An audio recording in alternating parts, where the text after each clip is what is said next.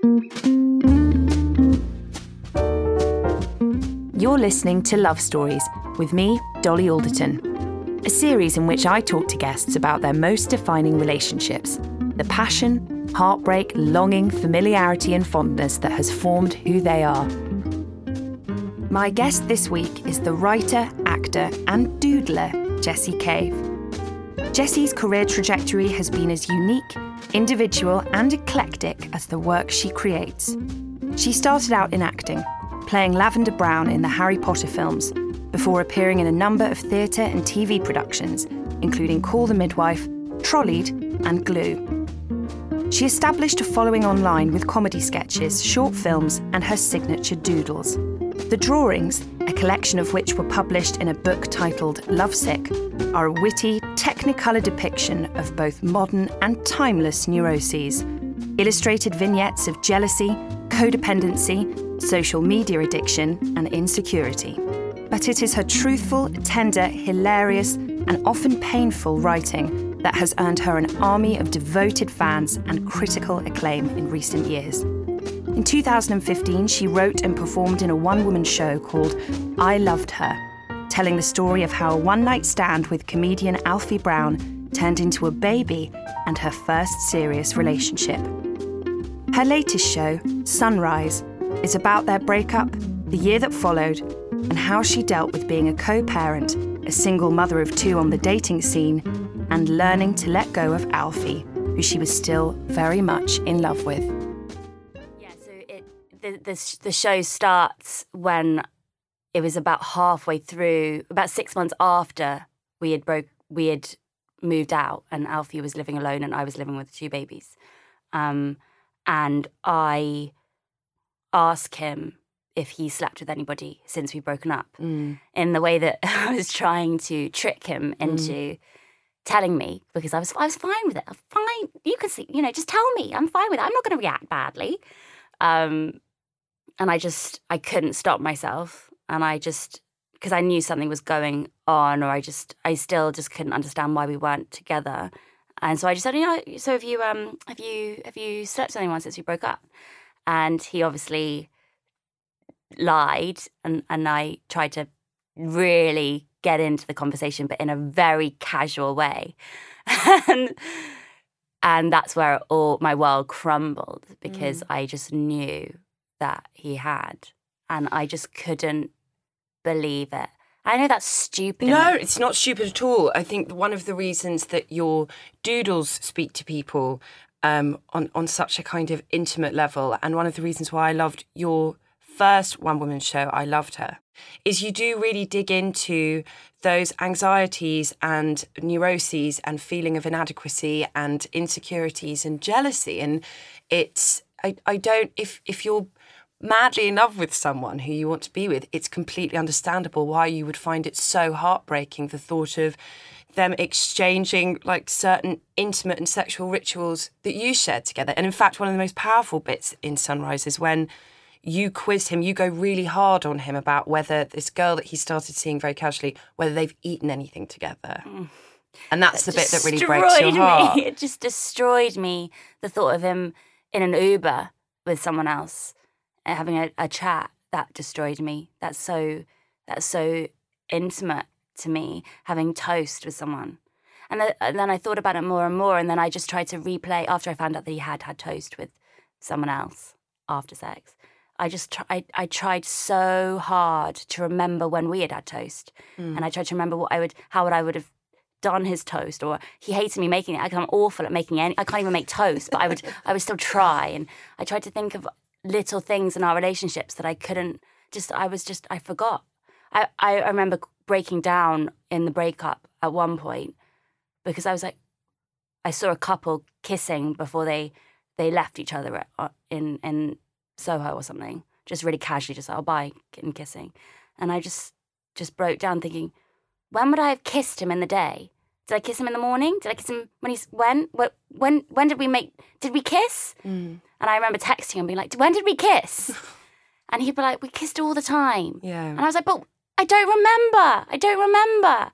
And that broke me because I just I couldn't remember the minutiae. And that's Because that you were was, so overwhelmed by mourning him, was it that? No, I just because you forget, and that's what I'm realizing about parenting. You just forget when they were babies. You, you they're suddenly three, and you're like, when did you get to be? Th- what were you like when you were a baby? I don't remember. Um, you just just life goes on, and you you forget tiny things, and and those tiny things are actually crucial, and they should be remembered. And and him, me asking him about whether he had toast with someone, to him was nothing. It was, why are you asking this? But to me, it was vital and I needed to know because needing I needed to know that those bits of information because it was then making it more real the fact that he was now gone and I needed to know he was gone so that I wasn't living in a make believe world which I was for so long really which was my fault I I should have I should have known that he was obviously sleeping with other people. I should have known that I needed to move on. But it's quite hard to move on when you've got a baby on your boob mm, and you've mm. got a toddler bouncing on the bed. Like you can't really move on and be like, I'm just going out now. Well, you guys you look d- after yourself. Well, now that you're back together, I'm interested. Have you have you talked about? Obviously, you talk very openly in the show about everything that you went through in that year, both with being at home with the kids, both with your your your kind of mental process, with your emotional process, with kind of grieving him and saying goodbye, and also a new dating life and trying to go out and start a new life yourself. Have you found out his side? Have you done that thing that couples do where you're like, right, we're just going to tell each other everything and then hit reset? yeah, but we did that throughout the break. Right. Really. I mean, when once I found out about the first lot or the first batch of women he had slept with, um, he gave me little bits of information by accident, which because I was very good at the investigation. Um, but we didn't ever go through each one he had slept mm. with. I mean, there was too many. There was, you wouldn't and, and- and you can't speak on behalf of Alfie, and neither would I make you. But there is something interesting, I think, in the way that people can move through sexual experience. So it's so, so interesting to me that for some people, having lots of casual sexual encounters is completely normal and joyful and everyday part of just being a person operating in a city, young, single, on your own. And for other people, that's sort of unthinkable. Have you? Why do you think it is that he does it? Have you dug into I it I just can't. I, I this is this is the hardest thing uh, for me because I couldn't understand the logic or how how could you just have casual sex like that and how have lots of sexual partners and then not even think about them again, not even get their number, not even text them or just ignore their text. Like how how can you how can you be a human? Like I, Mm. it was so so far away from where I am at, and I went. that's a- not something that you that you feel I just possible I, you could do. Well, at the I I don't know. I don't know. If I hadn't have had babies when I did, Mm. I think I'd like to think I would have become quite able to do that and be strong. But I don't know if I would have been able to. Mm. And then because I had them, I my world is so different now. And that's what I found just it just didn't add up when I tried to be this woman going out because I basically after the breakup I and finding out I moved in with my mum and sister because I realized that I have to move on. I have to let him go. He has moved on. I have to go out now and I have to find another mate. I have to find I Yeah. have to try and be I have to have casual sex too. I can compete with him. Um, so I tried and obviously I failed immediately. Um, and I, I kind of got into a situation where I I don't know whether I'm just a very open person, but I just I or I attract very intense people. But I just immediately got into a situation where I really liked somebody and he really liked me, and that became a dilemma I never thought would happen because suddenly then I have a secret that I didn't mean to have, and I would then kind of go out in the evenings and see him and and then go back to the babies because I sleep with them mm. and get into bed with them. And I would feel like I've just had a weird out of body kind of experience. Of, mm. I I didn't know how to. I, it felt slightly wrong, and I mm. wish it didn't. But I think that's because they were so young. Um, they were babies, really. I just And- it and- felt wrong. And was it the the because what something you hear over and over again when people talk about becoming a parent, particularly when women talk about having children, is that being able to exist in a place where you can be both you know, lover, girlfriend, sexual being, passionate person, selfish person in a way, and also giver, bum wiper, snot wiper, selfless, loving, that those two are it's completely impossible to, to yeah, marry. I you have to you can't do it all. Mm. And that's what I realized in this relationship, this mini relationship I had. How long was it? Because you talk only about it in the show. Yeah, well, he's he was so important to Mm. me, learning more about myself and learning more about how much I love Alfie. And it was it was tragic in a way because it, if I'd met him before, we would have been great together. But I'm not that person. I'm Mm. I, I'm a mother, and what I realize is the first thing I am now is a mother. And And you, and there's a very that very moving bit where you break up with him and he and you say, "I'm damaged," and by what I think you mean by that is I'm carrying so much other stuff now. yeah, And then he said, "I'd like you damaged," and you Yeah. said, "Well, I don't want to be with someone who likes me damaged." Yeah. I think what I was saying earlier about Alfie, I think love is so it's so about timing because when I met Alfie, he wasn't open and I wasn't not open, but I just wasn't locked off to it. I was Mm.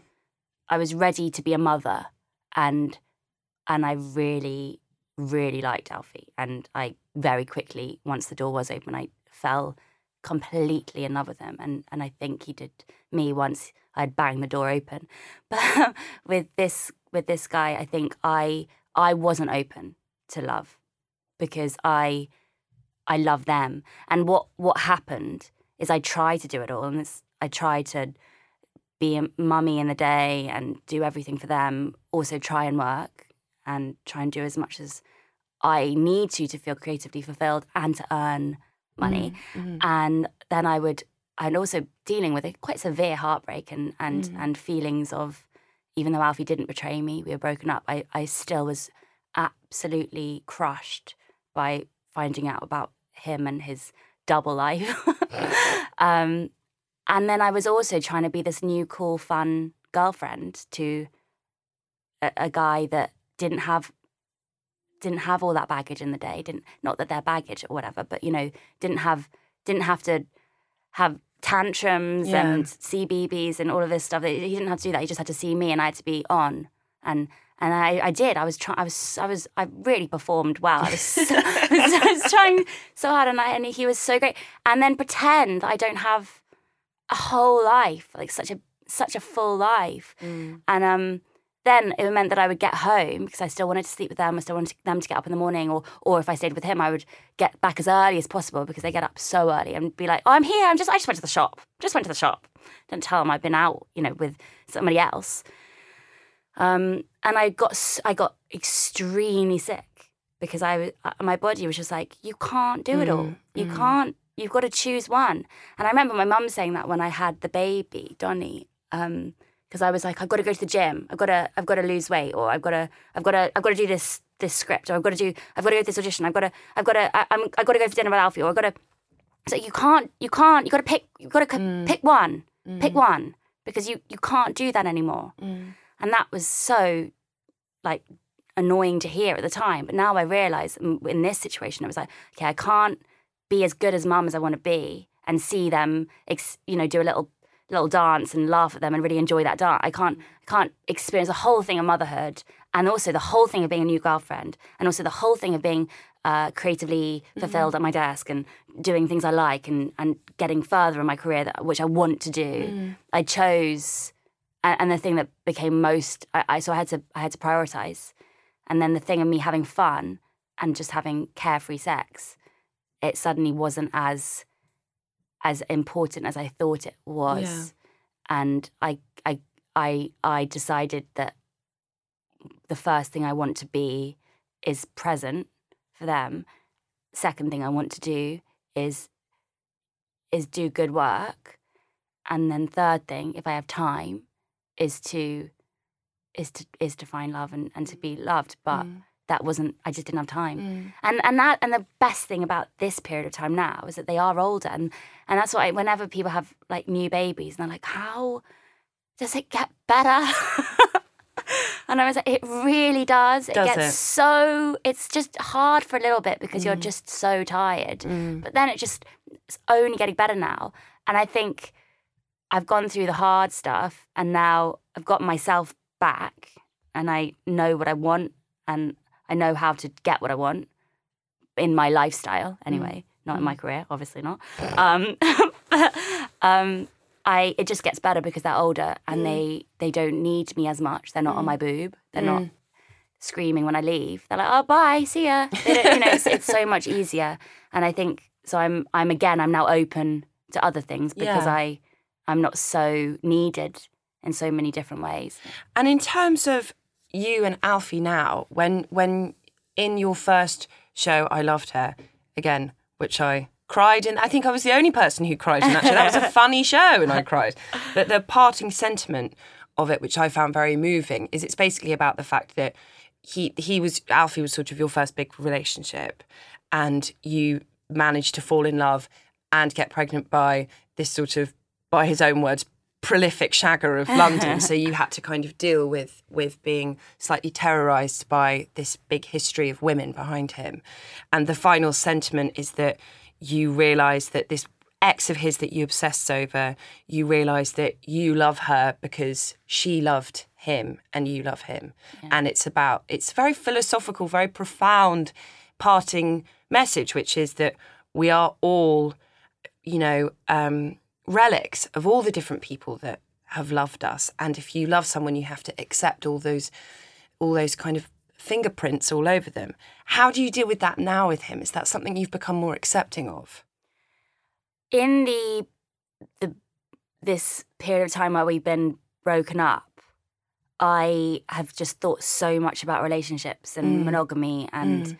different types of relationship. And what we tried to do, or this year anyway, as we've been kind of finding our way back to each other, is is realize that there is no we're not going to be the normal relationship of there there can be a different way.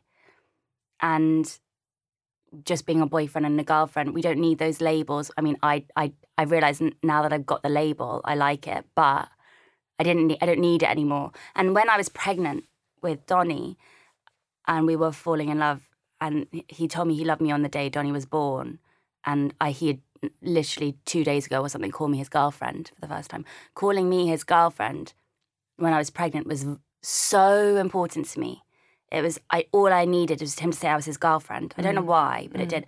But now that we've gone through this, yeah, it'll be five years since our one night stand in January. Um, this five years of of just so much happening. I don't need that anymore.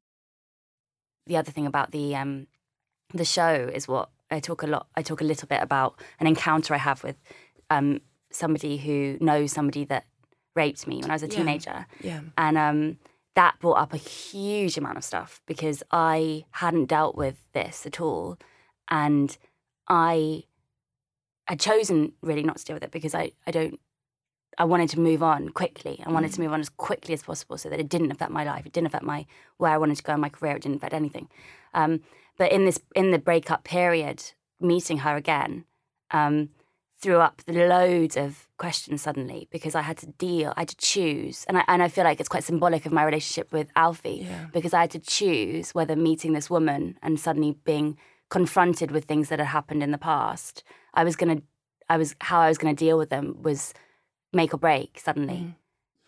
And it for anyone who hasn't seen the show, it is a um, very winding moment where you talk about the fact that you were raped by your tennis coach when you were 15 and he went to prison. And you are in an exercise class and it's his you recognize it's his ex-girlfriend is leading the exercise class and you decide to to talk to her at the end of the class Yeah, it was one of the weirdest things I've ever done because I I just knew it was her. I just knew it was her and I I really I didn't know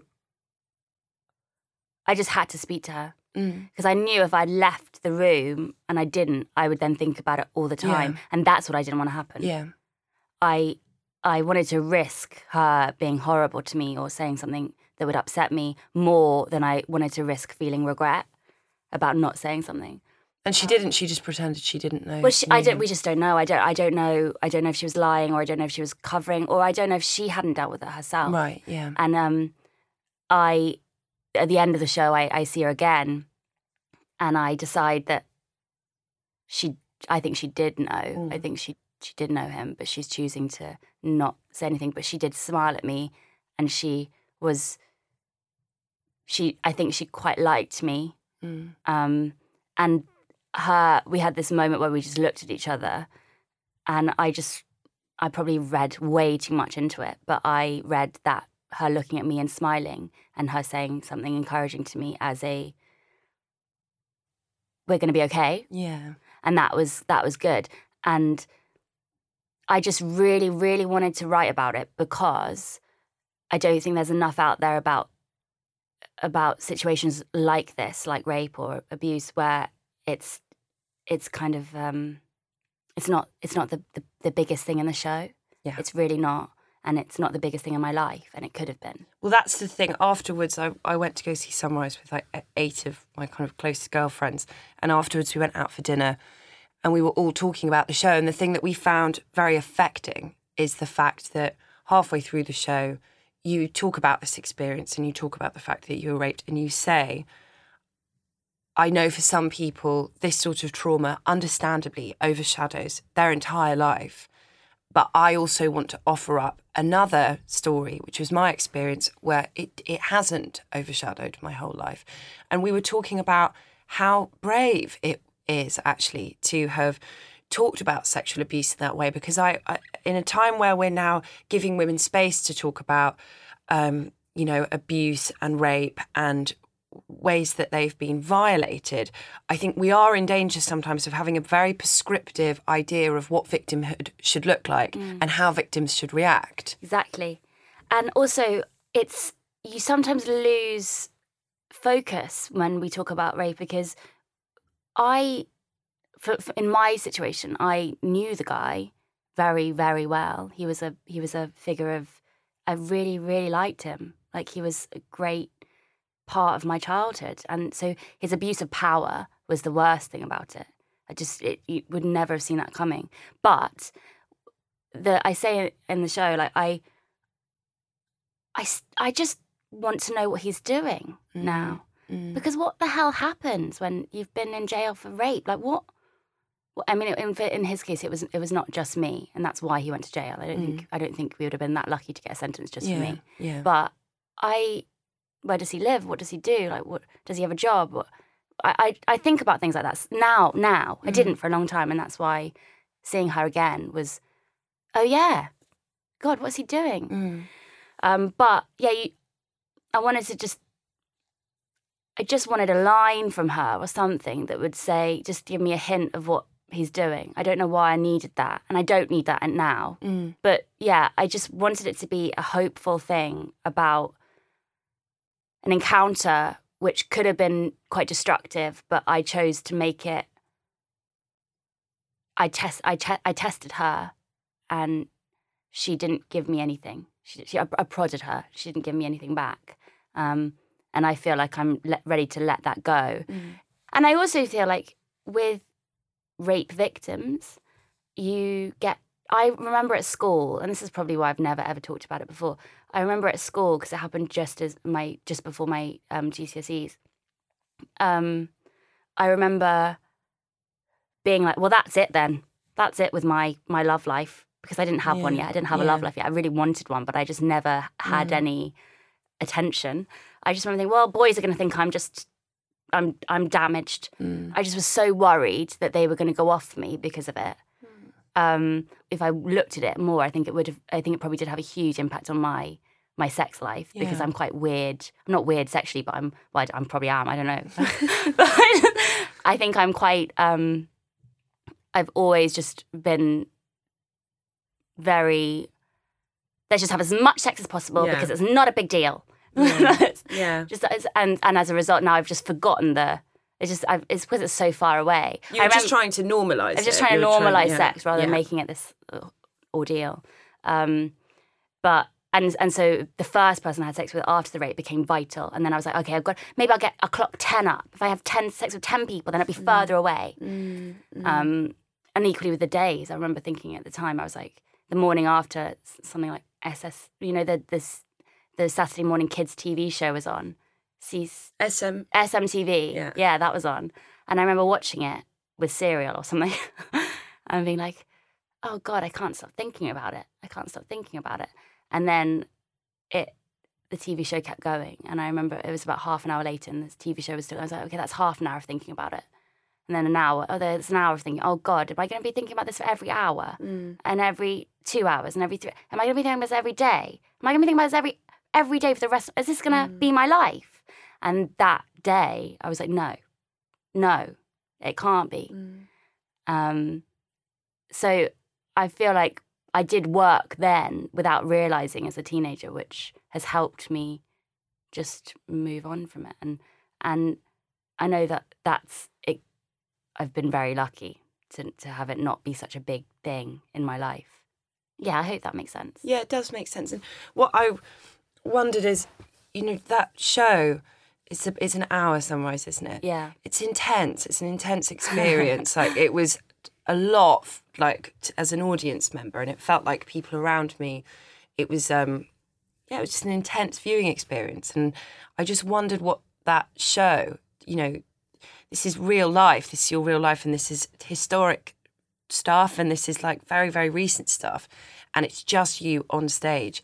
How has it been performing that kind of night after night? I imagine it's tiring. Well, it's just been, I've just feel very cheeky because it's been like just therapy, really good. I get paid to do the therapy, which is not a good way for comedy to work. But I um I do feel very cleansed now and I feel much stronger. I feel really strong.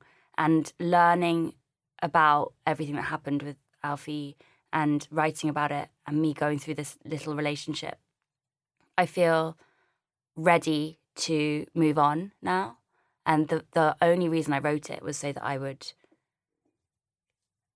I would I would I would hopefully be able to move on and let him go. And I did. And um I I so I, I just feel much stronger. Jessie, can you tell me your first love story, which is a story of first love? So my first love was a tennis player called Patrick Rafter, who never was as big as the biggest tennis players, but at a time he was.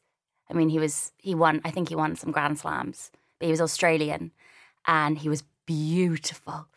And I grew up on tennis. I played tennis competitively, and I would. He just. He really got to me. How He's- old were you? I think I must have been early teens. But he had long hair and he wore a bandana and he always wore like um, sunblock only on his nose. And I used to think this was the coolest thing. And this is maybe why I wear Factor 50 every day. Um, And why your skin is so luminescent, and we all should be wearing Factor 50. just sunblock, constant sunblock. I look very sick, but my skin is glowing.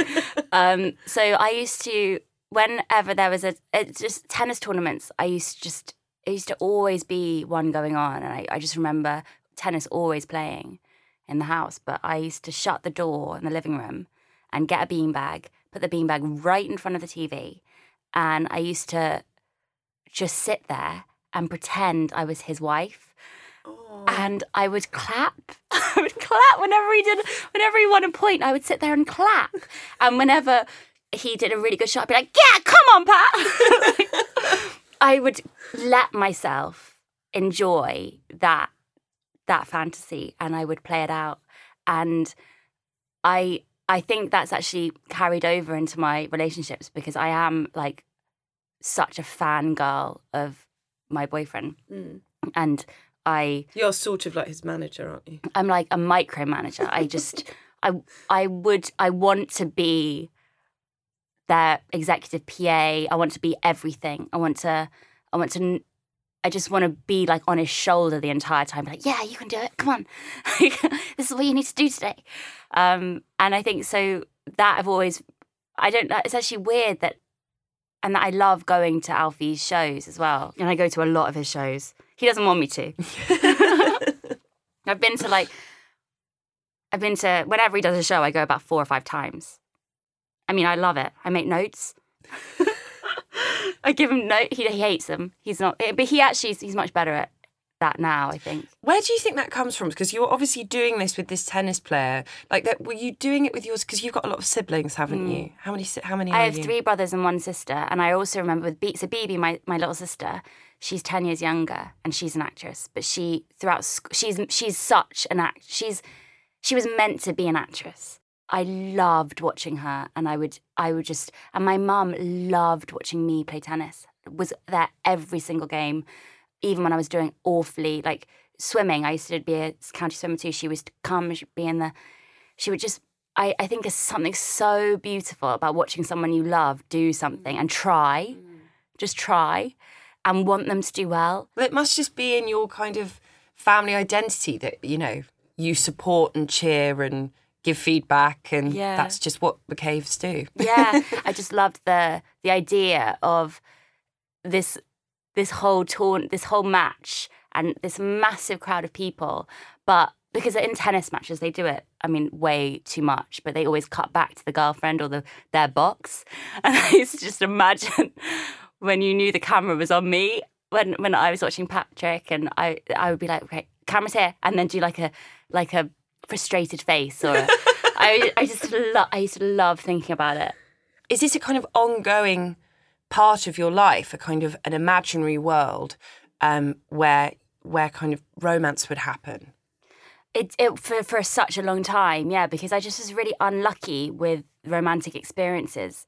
I had to make something up to make the things that were happening a bit more interesting. Yeah, yeah. Um, and I'm I'm a bit better now because I've got an outlet of writing, but I've always imagined things that don't happen, and and and and just to create a bit more drama. And that's what I realized with with actually a good relationship. You've got to the subtext and the fantasy and the imaginary things. They need to be controlled sometimes so that you the real what's going on, what he just said, it Isn't doesn't warped. yeah, Yeah. doesn't mean this. But do you think it's okay? Because I'm someone who's a bit of a massive fantasist, and I'm lucky as well that I have an outlet of writing. But I also have accepted that this life, this reality, isn't enough for me. Mm. It bores me. I find it frustrating. I can't. I find facing reality very difficult. Retreat, going into a place of fantasy, like me having a bad work week and feeling like I'm messing up and I'm not delivering good work and I'm disappointing people. A coping mechanism for me has to be me in detail in the shower for 20 minutes, imagining my BAFTA acceptance speech. it's not, it's how I cope with life. Yeah. Do you think that there's a world in which that, that can be a part of your kind of coping mechanisms and just the way that you enjoy experience, but also it not take over, it not bleed into the reality? Yeah, I think so. If it's not hurting anyone and it's only making you function a bit better and be a bit happier and able to face the day more or sleep better, then definitely that's okay. Because it's like what I was saying about um, relationships. You're not, you're never going to get all you need from one other person. Exactly. And that's what I think we need to teach more, be a bit more open about different types of relationships. And um, you you don't need a man to to to make you complete. You need good friends. You need family. You need work. You need. There's so many things that, and and and actually, if you need that fantasy outlet to to to liven up your your commute, whatever, that's okay. And that's what one of the best things about being in Harry Potter was being introduced to a whole realm of people I didn't know existed. So I go to a, a, lot of conventions where you meet people that are obsessed with Harry Potter or Lord of the Rings or Game of Thrones or something. And you still go to them now, don't I you? still, I mean, I've had to stop because they, they, they, I, I can, I can do about one a year, but because it's they're such intense experiences, you get quite overwhelmed by them. But um, I met, I've met such interesting characters at these places where they, they live by fantasy. Their day is dependent on their escapes, and um, and at first, when I did the conventions, when I started, I was a bit I thought that, that these people were slightly, I just couldn't relate to them. But then I've just started to realize that no, that's just their thing. That's mm. just their hobby. Mm. That's and and that's okay. And it's mm. it's actually quite beautiful because and they're happier than we are. So I'm I'm much more encouraging of that type of thing than I was. And I suppose when you have children as well and you see how important. That's so true because I can't believe how playful and imaginative they are all the time. All children are. They just get and you don't have to do very much and that's what's so tragic about it. They just they just you just have to do a shit roar as if you're a T-Rex and they that, that buys you like five minutes of fun. they, I mean, I'm awful at playing. I wish I was better at the Really, that surprises me. I me. know, I know. I'm really not good at it. I know, but this is also a thing I'm like. So Alfie's really good. Bebe's really, my sister's really good. Really good at playing, um, and doing the the games where you're the T Rex or you're the you're the big bad wolf. Like run. Um, but I'm better at you know crafts or just you know stroking them, watching TV with them. No, I'm I'm I'm good in different ways. Yeah. But I do. I am forced to do the games. I mean, I, I can limit myself to like one game a day, and then someone else has to take over. Um, so I, yeah, that's just it's so amazing to watch how how important that that play is um, to them. So I'm I hopefully will get to do that. I, I hopefully I get better at it. And going back to Harry Potter, this leads us on to your story of unrequited love, which is acting. Can you tell me how did you get into acting? What what Yeah. age did that all begin? I have to be really careful when I talk about this because I am very lucky to have had some of the jobs I've had, some of them. um, and I'm very grateful. But I didn't mean to do any acting. I was. Okay, so probably the easiest way to explain it is to go back to A levels. And I was had no idea what I wanted to do. And a boy I really loved. It was like probably my first unrequited love. Um, but he did love me, but it never worked out with timing. You know that that thing. Um, and he, we were in an art class, and he, I said to him, "Well, what are you doing?" And he was like, "I'm going to do an art foundation." And you should. Oh yeah, you you could apply. The deadline's Monday. And this is a Friday. I spent the entire weekend having never even considered doing an art foundation or anything to do with art in my career. But I spent the entire weekend making an entire portfolio to submit for Kingston Art Foundation, which is like one of the best art foundations. And I was like, I'm I am going to get in and I am going to follow him there. And he is going to be my husband. And we are going to be together till we die. Spent the entire weekend, had the interview, I got in somehow. And there I was now at the Art Foundation and he ignored me. Well, he didn't ignore me, but he he wasn't up for what I wanted.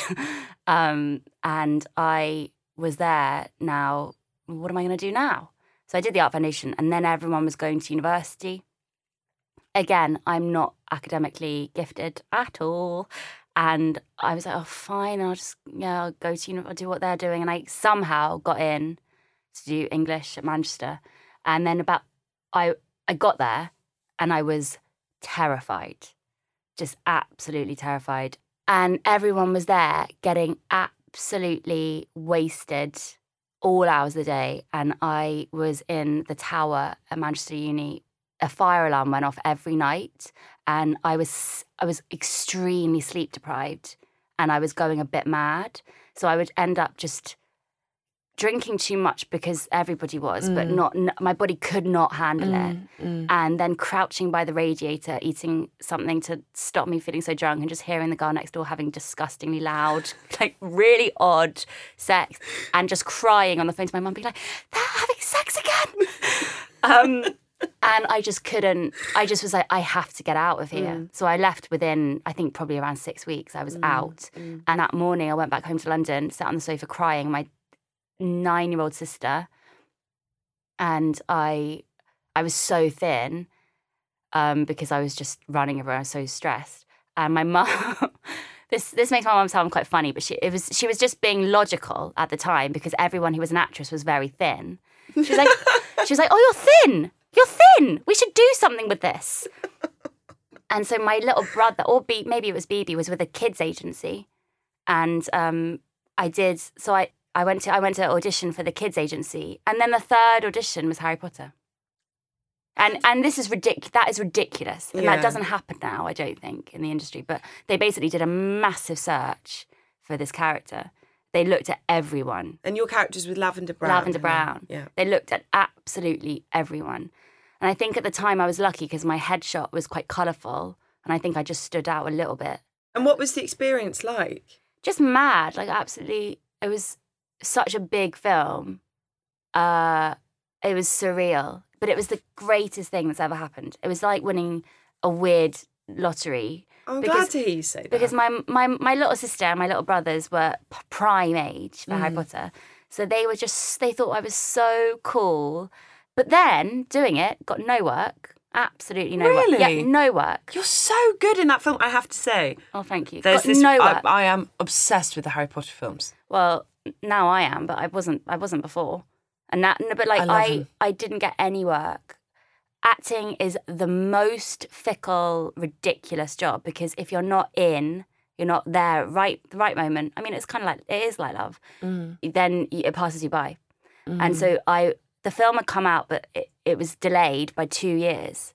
The film actually being released. Oh, really? So in that meantime, I'd gained some weight. I had become negative, and I had gone back to art school to do illustration and animation, which then I dropped out again after a year. So I, anyway, so I had literally no work. Um, and I, the auditions I was going to, they're like, well, you don't look like that now, so bye. And then just didn't get any work. And that's when I started writing and I started drawing. So when did you stop? Because you were still in big TV shows and you were still in films up until quite recently. Yeah, I mean, I've I so basically it all changed when I started doing writing because I did my first Edinburgh show. I did it. I, I, it was so ridiculous that the early part of that acting journey that it felt right to write about. Things. I started doing comedy sketches on YouTube, and this is before. This is the, the beginning of Twitter, really, and I started doing a doodle a day online, Mm. and that kind of got picked up, and I started doing my own thing, and that got me a bit more. I felt secure. I knew I was. I knew I was doing. I was on the right lines with what I wanted to do in my career, Mm. and then it led to doing my first Edinburgh show, which again I had never been to Edinburgh Festival. I didn't know what it was. I didn't know that you could just. I just did a show, just an hour show with Bebe in it. It was about a book club, and I was horrible to her throughout the hour. She was my. She was te- my like fourteen year old assistant. We had a little cardboard house which I would make her stay in. it was very odd, but it got me my first scripts bought, and I started writing more, and and then I got uh, the occasional episode and things, and and that's happened ever since really. And I've been really lucky with little jobs to keep me going. But my drawings and my own work as a writer and whatever I do as a you know yeah as has has it goes alongside that now and then i got so I, i've just i now balance them all. Unfortunately most of my experiences filming have been quite negative. Really? um, yeah they really have. And i and again i think it's a better time now. I feel like everyone's a bit more open. Definitely no, no we're not as you have to be thin you have to be thin you have to be thin which is brilliant. Um, and such a shame to have to even say like it was like that. Mm.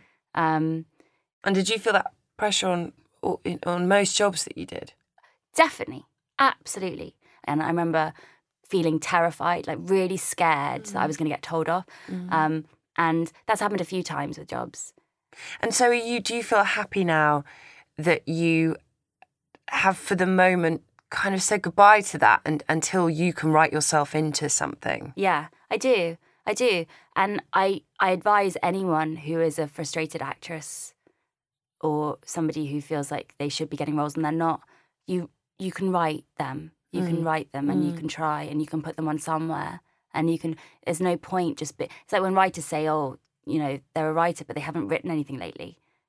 Write sit down and write. Sit down and try and write a f- short film and be in a short film and you can there is something you can do.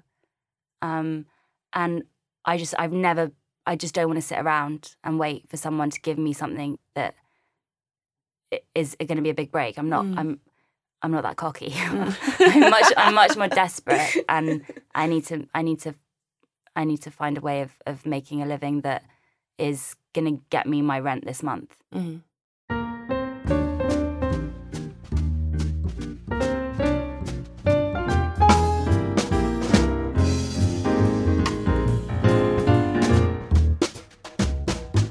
Jessie, on to a story of passionate love, which will come as no surprise to anyone, is of course Alfie Brown.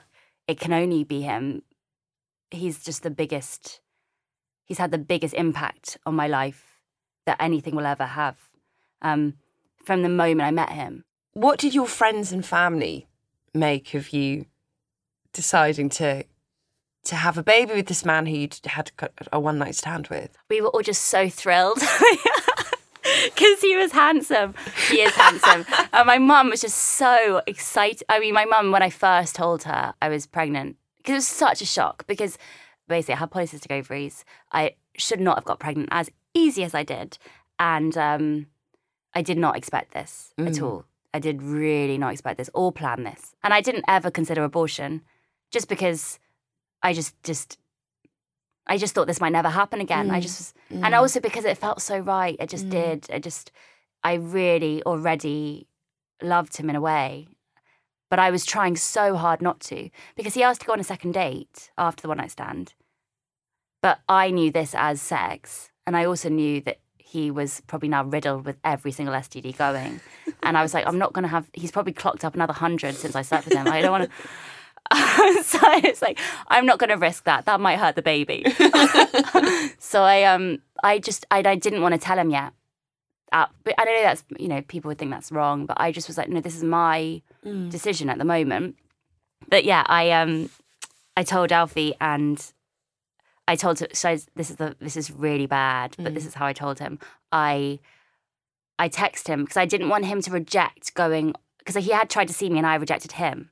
So I didn't want him to reject me. I didn't want to say, oh, let's go for another drink, and then for him not to reply. Because I thought that would be really embarrassing if I had to be like, okay, well, you have to go on a drink with me because I'm pregnant. I wanted to have a bit more dignity about it. Yeah. So I, I said, I tried to make him, I tried to say something like, um, he was his birthday, it was his 27th birthday, and he had this, he has the same birthday as um, Kourtney Kardashian.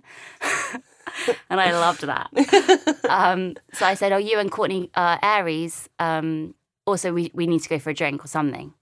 We need, we need to. So I thought, oh, this. He texts back, pregnant or diseased. He actually texts oh that back. Oh my god! It's like so. Obviously, then I had to deflect, be like, no, haha, no, I just need to. And he's like, why do you need to speak to me? I was like, no, just, I just, ha, we just need to go. On. Let's just, let's just do something. And he was like, why? And then I sent him a photo of the scan. Fucking hell! And what did he do? I said, I'm pregnant. I'm keeping it, and um, you can I'm I'm open to us talking or something like mm. you know. Does has he told you what, how he felt when he saw that picture? He was on a, he was at a gig with a comedian in the car, and he remembers just being you know absolutely shocked. Mm. And then he talked about it with this person, the stranger, on the way back in the car. and then we met up the next day at his birthday, and he he basically I was shaking mm. seeing him and seeing him again. I was just like, oh, he's. I just, I absolutely, I, I just was already completely infatuated by him. But I had to hold it together really because I was like, I don't know what he wants. I don't know what mm. he's. But he gave me this long monologue, and he was like, I, I want it. I want, I want to do the best we can. And was that the was the agreement that you would have a relationship as well? No, no, no, no, no. We would, we would be, we would go to scans together, and we would, we would, we would have the baby but we wouldn't, you know, nothing would happen. And then throughout the pregnancy, we just kind of, it just happened just very inevitably. But he was really reluctant. I really had to know. It just, he, he was very scared of something happening, which would mean that I then hated him, which yeah. would mean he wouldn't see the baby. Yeah. I would never have done that, obviously, but it was a, it was a risk. And so, so we were very careful, both of us. Um, but it just it feels like we were meant it was meant to happen. I know that sounds ridiculous to some people, but it just really now now it just feels like of course this happened. Of course we were meant to be together and of course that you know we've but it it was it was very tentative and very scary. Um but then it all got real when we moved in together Mm. when Donnie was nine months old, and that's when the benefit of of, of planning a baby Mm. and being together before you have a baby Mm. and knowing each other a bit more, it would have paid off because we got into the situation where we were like, right, we now have a baby, now we live together. This this shit is real, Mm. and um, it was quite it was quite a lot. And then I got pregnant very quickly. And was that planned? It was planned. I can't believe I'm s- the best decision we've ever made. It was. We say this all the time as well because Margot is like the best little girl, and I just I'm so glad that we had her when we did. Um, so Donnie was only twelve months when I got pregnant with her, Mm. and um, so we so it was very real. I was pregnant. We were working. We we were living together. It was it was very scary, and um and then it just all it just all started to to to get a bit too much. Really, I think we were just scared, really scared. And you said as well, because I went to go see you. You did a stint at the Soho Theatre with uh, Sunrise, and Alfie was doing a show. Yeah. And then the two of you did an in conversation Yeah. event where you talked about what it was like to write about each other, Mm. which obviously I went to go see with my best friend.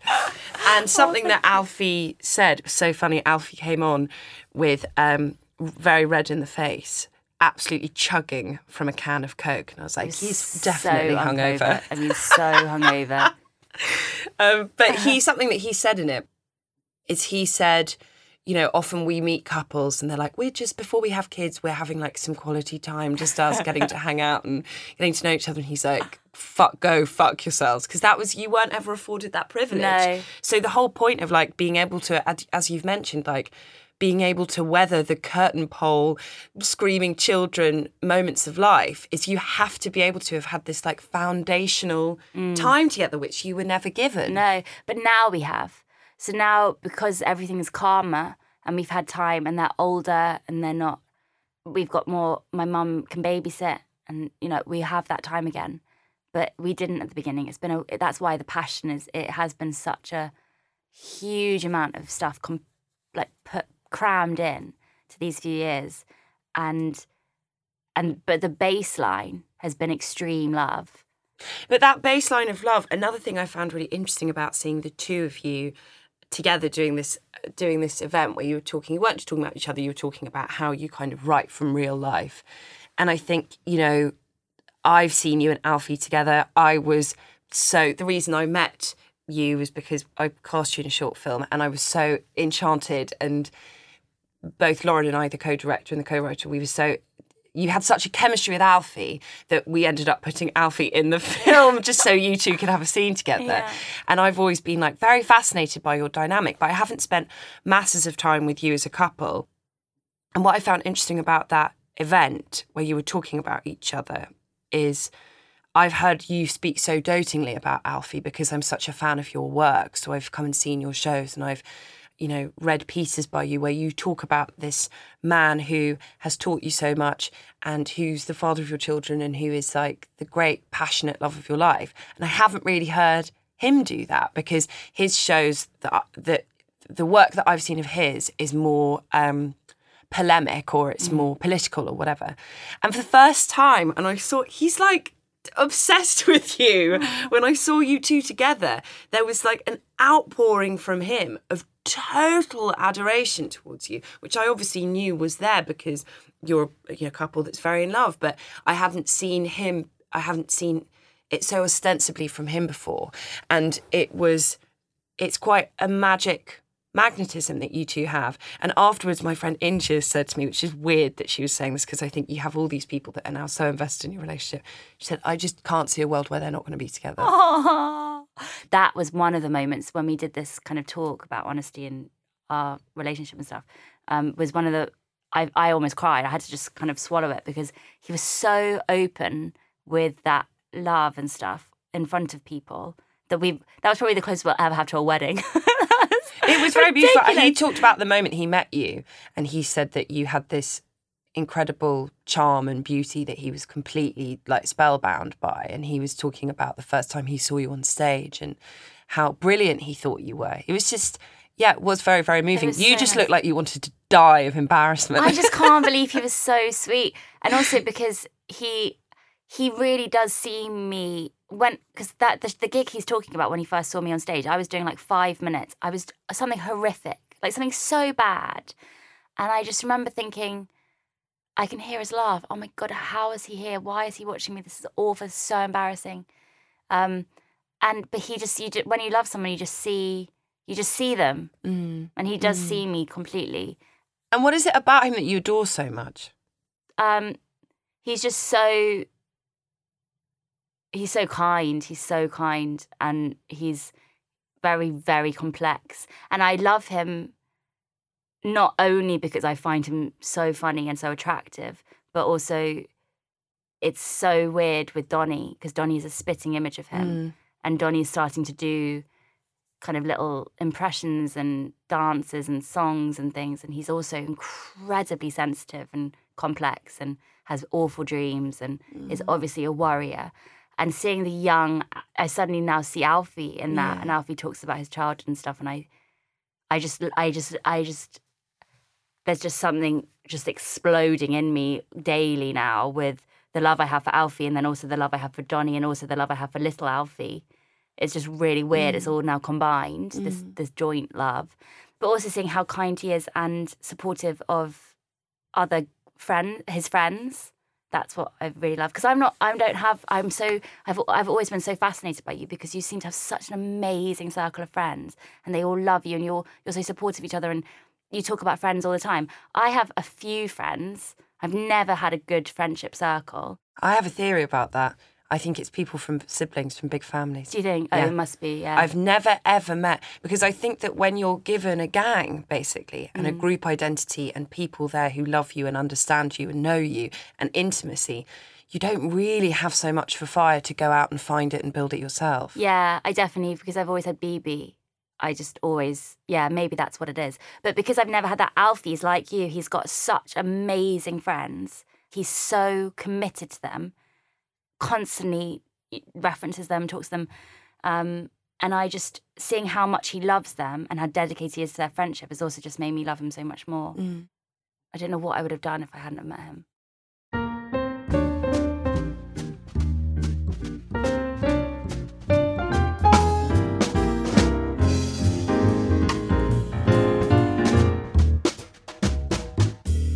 Jessie, at your show that I came to see at Sunrise and at the In Conversation um, event that you did, there was a woman sitting on the back row with a look of love and loyalty shining from deep within her, who I recognised as your mother from Instagram. so she was doing the classic cave thing of sitting on the sidelines. Yeah. Um, and she is the story of everlasting love that you've chosen. she's the most unique person I've ever met, and everyone who meets her says the same thing. Like, where is she from? What is she, what is she? She's, and I think that's partly because she grew up as a expat, so she she was she she lived in so many different places because her her dad, my grandpa, was in government. Um, so she she's just never had a base. She's always just she went to boarding school and she went back and forth to Hong Kong, and she's just she doesn't have she's created her own identity and her own she's just incredibly unique and the most giving selfless supportive person. And so she's got five children and she her phone never stops ringing. She's on she's she's she's looking after us all daily. Um and she's like me. I think one of my she, I want to be like her, and I think I, I I'm I think I'm gonna be like her because I'm gonna make that happen. But You look extraordinarily similar to her. I know well. I'm very happy about that. Um, but she is the biggest cheerleader for anyone. So she meets somebody and they say a problem, and she she goes on a uh, she goes out of her way to help them. If it's they're moving into a place, and she would like, be like, "I'll be around there at six a.m. I'll let the plumber in. I'll do this." I'll do-" She does everything. She makes it work, and she says yes to everything. So, for instance, this is just a snapshot of her. She has made every single set that I've ever needed for my mm, shows. yeah. So, for instance, for this show, we made a sunrise. She made a sunrise backdrop. She spent basically three months working full time on my backdrop, and then we had to do a bigger one for the Soho Theatre because it was double the space. She did that.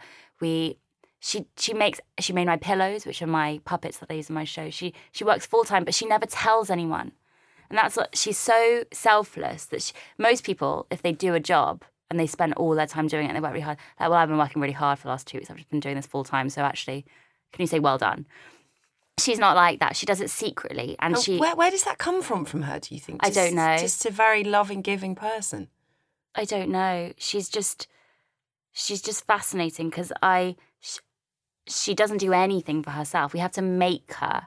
We have to. I had to. I had to say I am buying you this coat because she's worn the same fleece for like five years. And we're like, you can't wear the same fleece. But I don't need new fleece. It's, it's there's not even a fleece left. It's just it's worn out. She wears the same clothes every day. She washes them. She's got a uniform because she thinks that saves time, and then she can spend more time doing things that are going to matter. So she mm. washes the same clothes every day, and she makes them, and she washes them, and she. So she can. She's just the. She does as much as humanly possible every day. She's got the most amazing work ethic. Yeah, and as a mother, she looks after my children as if they're her own and has in, not only encouraged but made me go out and work from the second they were born basically be like you know work do your work because you can Yeah. you're lucky. Go and get it, and I'll look after them. You go out and do it. My mum has been so full time childcare at points that she's not at. I remember her saying, I remember saying to her, like, um, you know, do you enjoy it looking after them? You know, is it nice that you're, you know, you're really. She was like, I'm not doing it for me. I'm not. I'm, not, I'm doing it for you. Mm. I'm your mother, so I'm going to look after them so you can. Um, I'm her baby still. Mm. Um, and that's the best thing about seeing her interact with them and read them books and things. It's like I see her doing it for me. I can imagine her doing it for me and seeing how amazing she is at it. So I just feel so just in adoration and grateful for her daily that she has literally given everything to her children. And there's just, I just don't understand because I'm selfish in certain ways. I just, I just, I just don't understand how she can be so amazingly selfless. Um, and yeah, if if I just, I just want to say thank you to her every day. And she's like, don't say thank you. She doesn't even like people saying, "How are you?"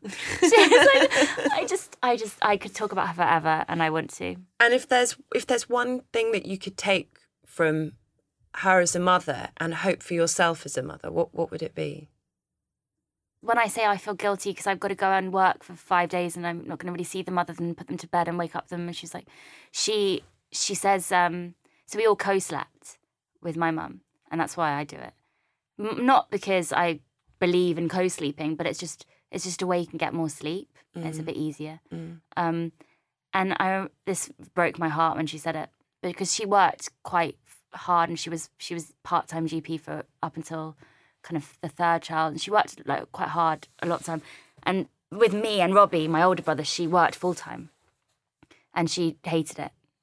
Um, and she said, "Well, you are seeing them, you are spending time with them because you're sleeping with them, and that's that. I would never have given anything. I would never, I would never have let that time not be spent. Mm. Um, it's the best thing I ever did sleeping with you. And I really believe in that because I think when I've not seen them for a few days and I've been working really hard and I only just get into bed with them and then wake up and then I've got to go again, I did spend that time with them. There was I was next to them, mm. and they don't remember. Mm. And like my mum, whenever I say I'm, I feel bad, I'm working and I'm soon, it's just like they don't remember. They don't remember. But you know you were there, and you know you're trying, and they're only going to remember the good things. And so much of life we just forget. So you just have to remember and have faith that you did kiss them mm. and that you did sleep with them. Mm. And that's okay. And you're just doing your best. And that's what my mum is like, even if it's been a bad day or for her or anything, she's just always, she always just gets up the next day and does it again and and has faith and belief that it's all going to be okay. I mean, she's just, I just, I, she's just given me such a foundation as a mother and is just so practical that I, I want to take that away with me, with her. And also, her mother died, um, and her dad died way too too early, really, and she's still at, in adoration of them and still references them daily. And like, the other day, I got home, and so we have a balcony, and we can see the like. There's at night, obviously, can, everyone can see the stars. but um, the other night, I got home, and Donny said something that I hadn't ever said, and was like, "That star up there is is Grandpa." and that star he shows that he's looking at us or something like that. So sweet. I was like, what? Who told you that? And it was my mum. My mum doesn't talk about them, my my grandma and grandpa very much. But I was like, oh, there's still so much a part of her daily. And that was just so beyond beautiful to me. Because I was like, oh, now they're being talked about with my children, and that's how we can keep it going. But I just it made me realize how much of an impact your parents have on you forever, no matter what, like no matter how long it's been. They're always going to be so just inside you, which is just was really beautiful. Jessie Cave, thank you so much for telling me your love stories. Thank you, Dolly. Thank you for listening to Love Stories. You can rate, review, and subscribe on iTunes to give the series a boost and help others find it. And you can buy my book, Everything I Know About Love, published by Fig Tree, which is out in paperback on the 7th of February with a brand new bonus chapter, Everything I Know at 30. You can find my book in Waterstones, on Amazon, and in all good bookshops, or buy the audiobook with the bonus chapter on Audible. Love Stories is recorded in the Penguin Studio in London. The producer is Adrian Cecil. The editor is Richard Hughes. The music was composed and recorded by Lauren Benstead. Tune in next week when another guest will be telling me their love stories.